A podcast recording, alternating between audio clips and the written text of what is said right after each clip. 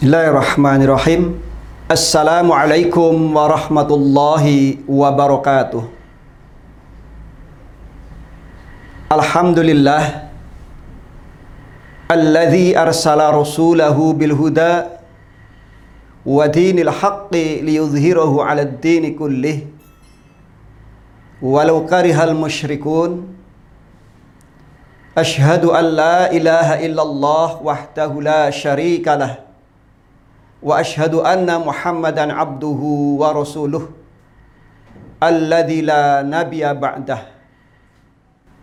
اللهم صل وسلم وبارك على محمد وعلى آله وأصحابه ومن تبعهم بإحسان إلى يوم الدين. قال الله تعالى في كتابه الكريم أعوذ بالله من الشيطان الرجيم. Ya ayyuhalladzina amanu taqullaha haqqa tuqatih wa la tamutunna illa wa antum muslimun. Amma ba'du Para pendengar Radio Zamzam yang berbahagia dan semoga senantiasa dirahmati oleh Allah. Hanya kepada Allah lah kita memuja dan kepada Allah juga kita bersyukur atas segala nikmat yang Allah limpahkan kepada kita sekalian.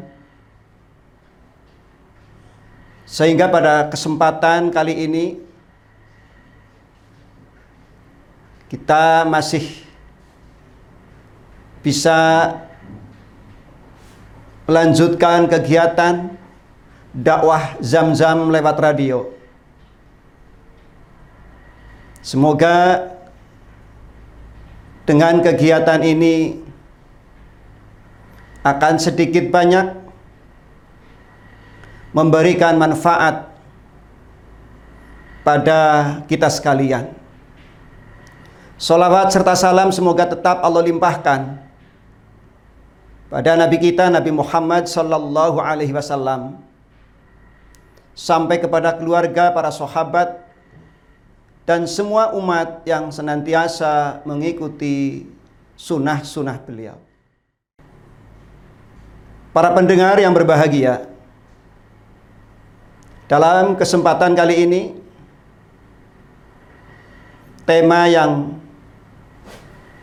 akan kami sampaikan adalah tentang ikhlas. Sebuah ungkapan yang sering kita ungkapkan, sering kita dengar. Yang kaitannya dengan ikhlas, yang sehubungan dengan amal ibadah kita sekalian. Maka yang pertama, sedikit ingin kami sampaikan pengertian ikhlas. Ikhlas adalah melaksanakan semua jenis amal kebaikan, melaksanakan semua jenis ibadah kita hanya mencari ridho Allah. Niat karena Allah. Lepas dari niat yang lain. Lepas mencari ridho yang lain. Tapi semata-mata yang menjadi tujuan di dalam segala kegiatan ibadah kita adalah mencari ridho Allah. Membersihkan amalan kita dari semua kotoran-kotoran, dari niat-niat yang selain Allah. Dan hal ini memang telah diperintahkan oleh Allah pada ayat Al-Quran yang sering juga disampaikan, surat Al-Bayyinah. Di sana disebutkan, A'udzubillahi minasyaitonirrajim. Wa ma umiru illa liya'budullaha mukhlishina lahuddin. Dan tidaklah aku Allah memerintahkan kepada kamu sekalian untuk beribadah kepadanya mukhlisina lahuddin ikhlas dalam menjalankan ikhlas dalam melaksanakan syariat-syariat agama. Maka dengan pengertian dari ayat tersebut ketika kita melaksanakan berbagai macam bentuk amal kebaikan, melaksanakan berbagai macam ibadah kita, maka fokus niat kita adalah Allah semata. Persoalan ikhlas bukan persoalan yang mudah. Tapi ternyata persoalan ikhlas juga sebagai penentu terhadap amal ibadah kita sekalian. Tidak ada penyakit yang lebih berat pada diri seseorang kecuali penyakit tidak adanya ikhlas. Ikhlas sangat penting dan merupakan pokok dalam ibadah kita sekalian. Dalam hadis juga disebutkan Innallaha la yanzuru ila suarikum wa amwalikum walaki yanzuru ila qulubikum wa a'malikum bahwa Allah sekali-kali tidak akan melihat tampang kamu sekalian tidak akan melihat perbuatan kamu sekalian, amal kamu sekalian, ucapan kamu sekalian, termasuk tidak akan melihat harta kamu sekalian. Namun Allah akan melihat hati kamu sekalian. Dalam hal ini adalah posisi niat dalam hati. Dan termasuk Allah akan melihat amal kita sekalian. dalam bentuk ibadah yang sering kita lakukan, yang sering kita amalkan, atau terjadi dalam kehidupan kita sehari-hari adalah dari ucapan kita, dari sikap kita, dan juga mungkin dari materi kita yang kita infakkan untuk sebuah kepentingan dalam menjunjung tinggi agama Islam. Tapi namun semuanya itu harus didasari dengan niat yang tulus.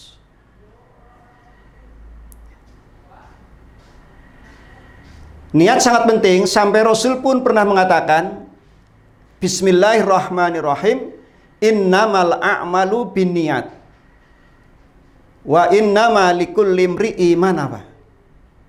Bahwa semua perbuatan akan tergantung dengan niat. Apa pun yang kita lakukan, apa yang kita niatkan dalam hati kita sekalian. Jangan sampai niat kita yang tujuannya beribadah, mengabdikan diri, menghambakan diri kita kepada Allah, tapi terkotori dengan niat-niat yang lain.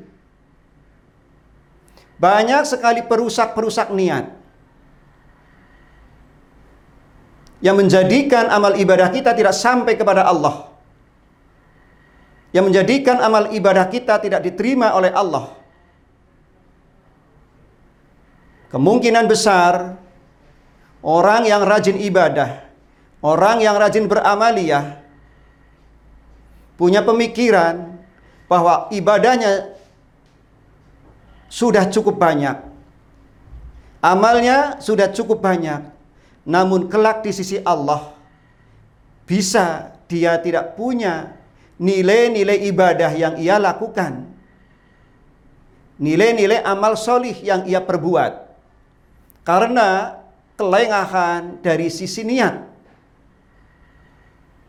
Di mana ketika dia beribadah, ternyata ada niat-niat yang lain.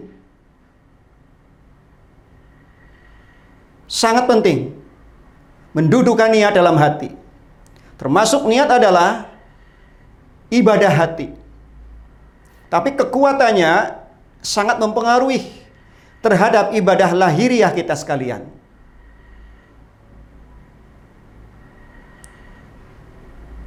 Dalam hadis yang kami sebutkan tadi, yaitu innamal a'malu biniat, merupakan peringatan Rasul kepada para sahabat ketika para sahabat akan melaksanakan hijrah. Sebelum melaksanakan hijrah, Rasul lebih dahulu mengingatkan untuk menata niat, untuk mengawali niat dengan benar. Lanjutan hadis diterangkan, barang siapa yang hijrahnya karena wanita, maka dia pun akan bisa mendapatkan wanita itu. Dan barang siapa yang hijrahnya karena harta lidunya maka ia pun akan mendapatkannya. Maka di akhir hadis Rasul mengatakan fahijratuhu ilallah wa rasul. Maka berhijrahlah kamu sekalian karena Allah dan karena Rasul. Jangan karena yang lain. Ini sangat penting. Dan kemungkinan masih banyak orang yang menganggap bahwa niat bukan persoalan yang pokok. Mereka semangat dalam ibadah, namun kadang-kadang niatnya masih kurang. Ayat dari surat Al-Bayyinah sudah menjelaskan seperti itu agar kita ikhlas dalam beribadah. Jangan sampai mensekutukan niat kita. Sudah niat karena Allah, kita niat juga karena yang lain. Sebagai penjelasan hadis tadi. Maka dalam persoalan niat tersebut, karena bukan persoalan yang ringan, maka sampai Rasul pun memberikan pelajaran pada kita sekalian. Agar kita selalu memohon kepada Allah. Agar Allah menetapkan niat pada hati kita. Di dalam beribadah hanya semata-mata karena Allah.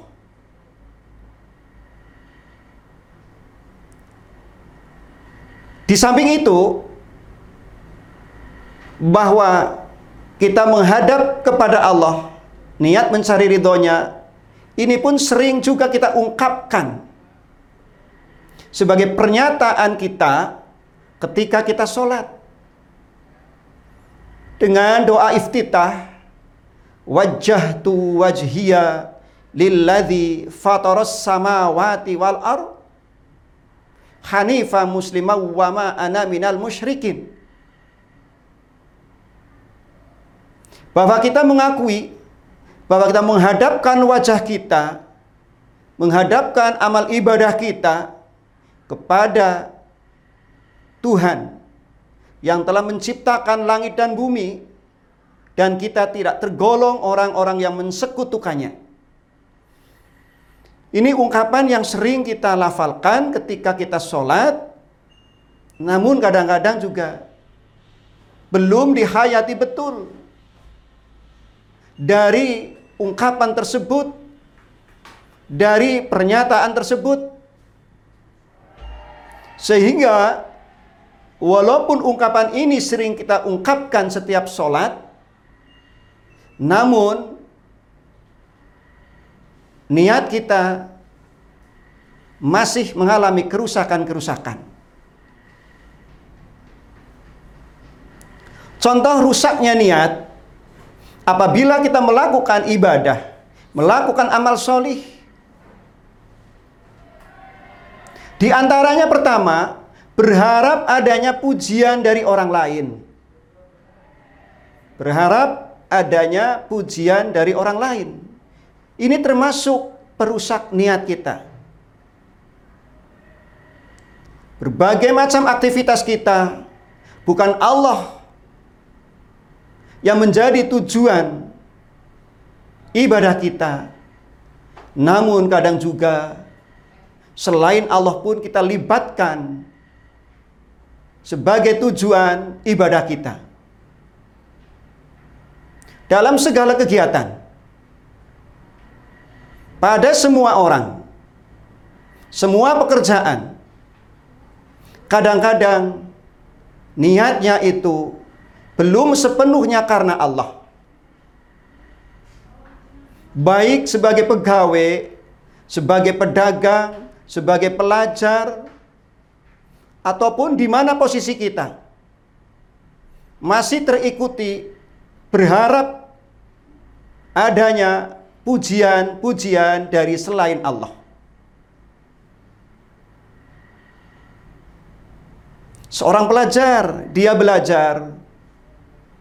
Niatnya kadang-kadang bukan karena ibadah kepada Allah, tapi dia berharap pujian.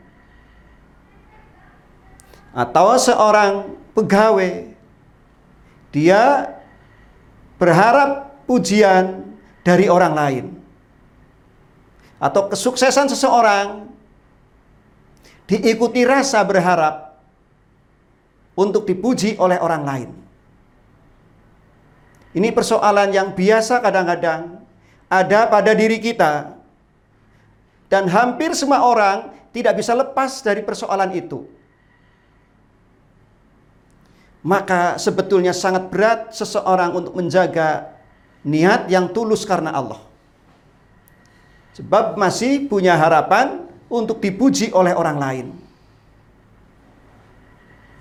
Orang yang ikhlas tidak ada keinginan sampai ke situ. Ini yang pertama. Yang kedua, perusak niat adalah kita melakukan sesuatu ada harapan, kepentingan kita. Kalau tadi ingin dipuji, tapi dalam hal ini kita ingin sesuatu kedudukan, sesuatu posisi.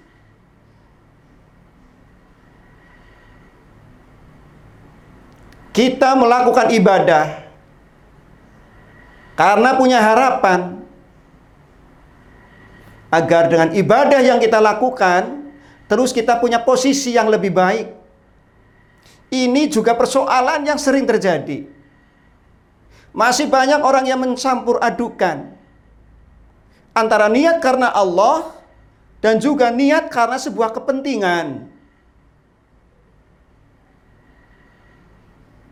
Contoh sangat mudah. Seseorang yang menginginkan sebuah pekerjaan, dia rajin ibadah, tapi niatnya bukan karena Allah, tapi dengan ibadah yang ia lakukan agar dia mungkin lulus dalam ujian dalam sebuah kedudukan.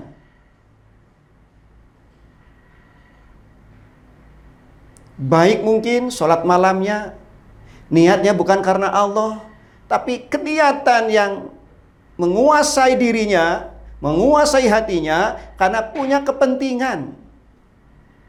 Agar apa yang dicita-citakan itu bisa berhasil bisa ia dapatkan. Dia sholat malamnya rajin. Berbahaya sekali kalau orang yang seperti itu, apabila keinginannya nanti gagal, maka ibadahnya pun tidak bisa istiqomah. Justru dia muncul kekecewaan. Dia mengumpat kepada Allah.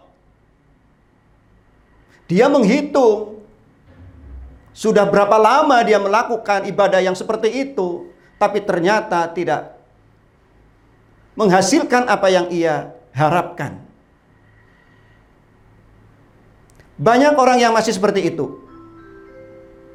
Mungkin dia puasa sunnah. Niatnya bukan karena Allah semata, tapi dengan puasa sunnah ini ada suatu keinginan yang ia harapkan rajin puasa sunnah setiap Senin, setiap Kamis. Tapi keinginan hatinya itu bukan karena Allah. Tapi berharap dengan puasanya itu apa yang diinginkan akan bisa sukses. Atau mungkin juga sholat duha. Ia melakukan sholat duha hanya sekedar kebutuhan, kepentingan, supaya dilancarkan rezeki.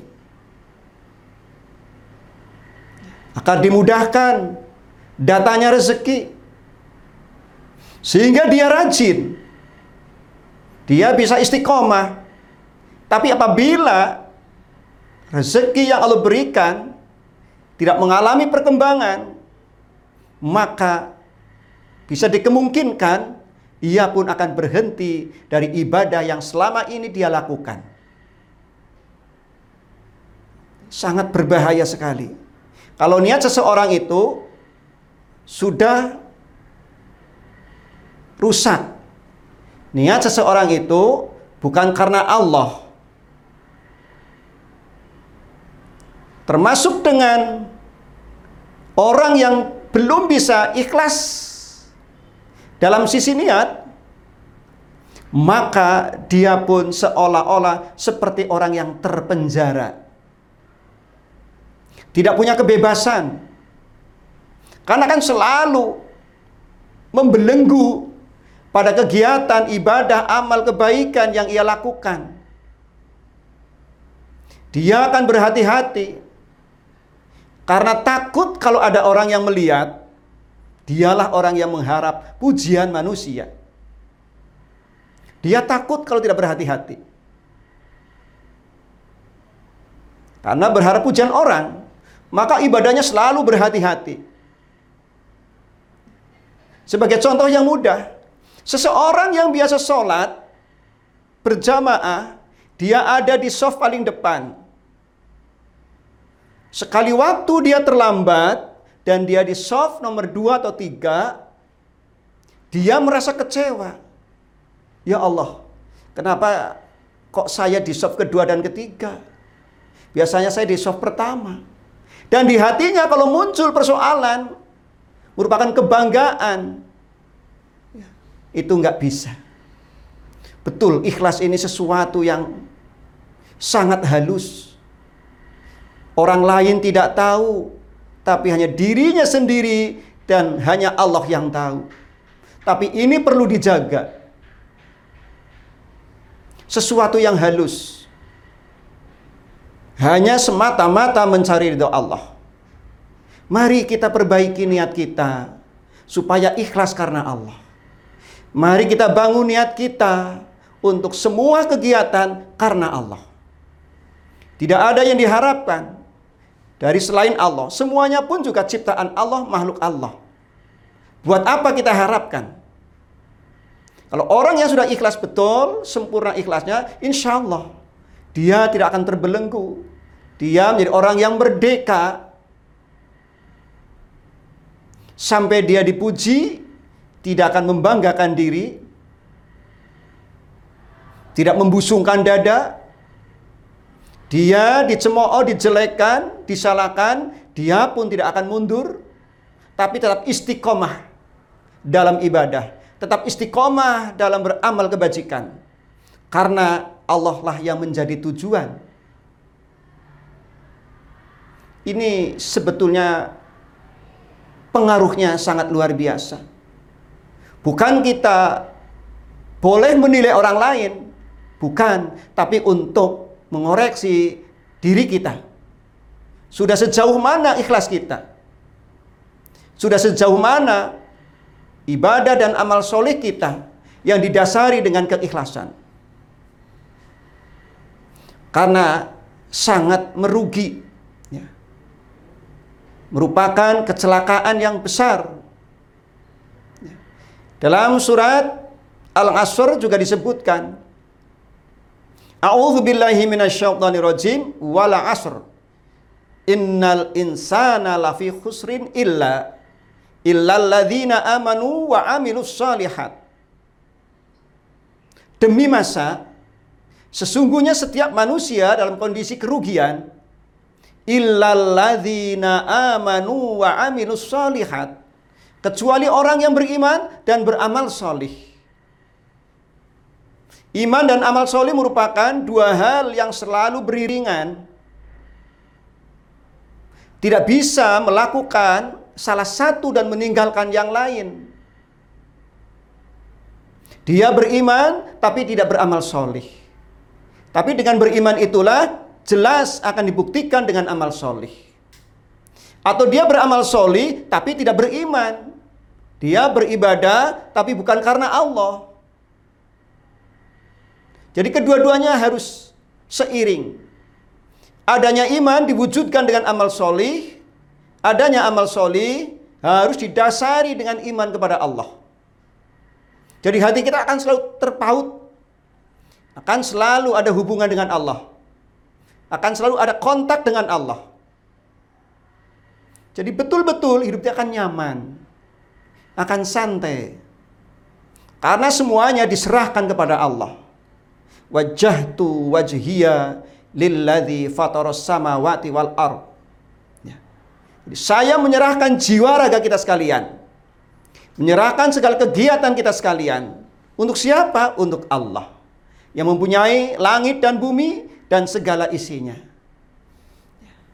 Maka inilah yang perlu kami sampaikan agar kita sekalian selalu berhati-hati dalam beribadah dan dalam beramal solih. Jangan lepas karena Allah semata. Kalau masih ada diikuti dengan untuk selain Allah, maka kecelakaan bagi kita sekalian yang kita sudah berpikir, sudah berharap banyak ibadah, banyak amalia, tapi di sisi Allah ternyata tanpa nilai sama sekali. Dan masih banyak sekali contoh-contoh yang lain. Ya. Tapi dengan waktu yang sangat singkat ini, kami cukupkan sekian. Mohon maaf atas segala kekurangan. Saya akhiri nasru minallah wa fatun qarib. Assalamualaikum warahmatullahi wabarakatuh.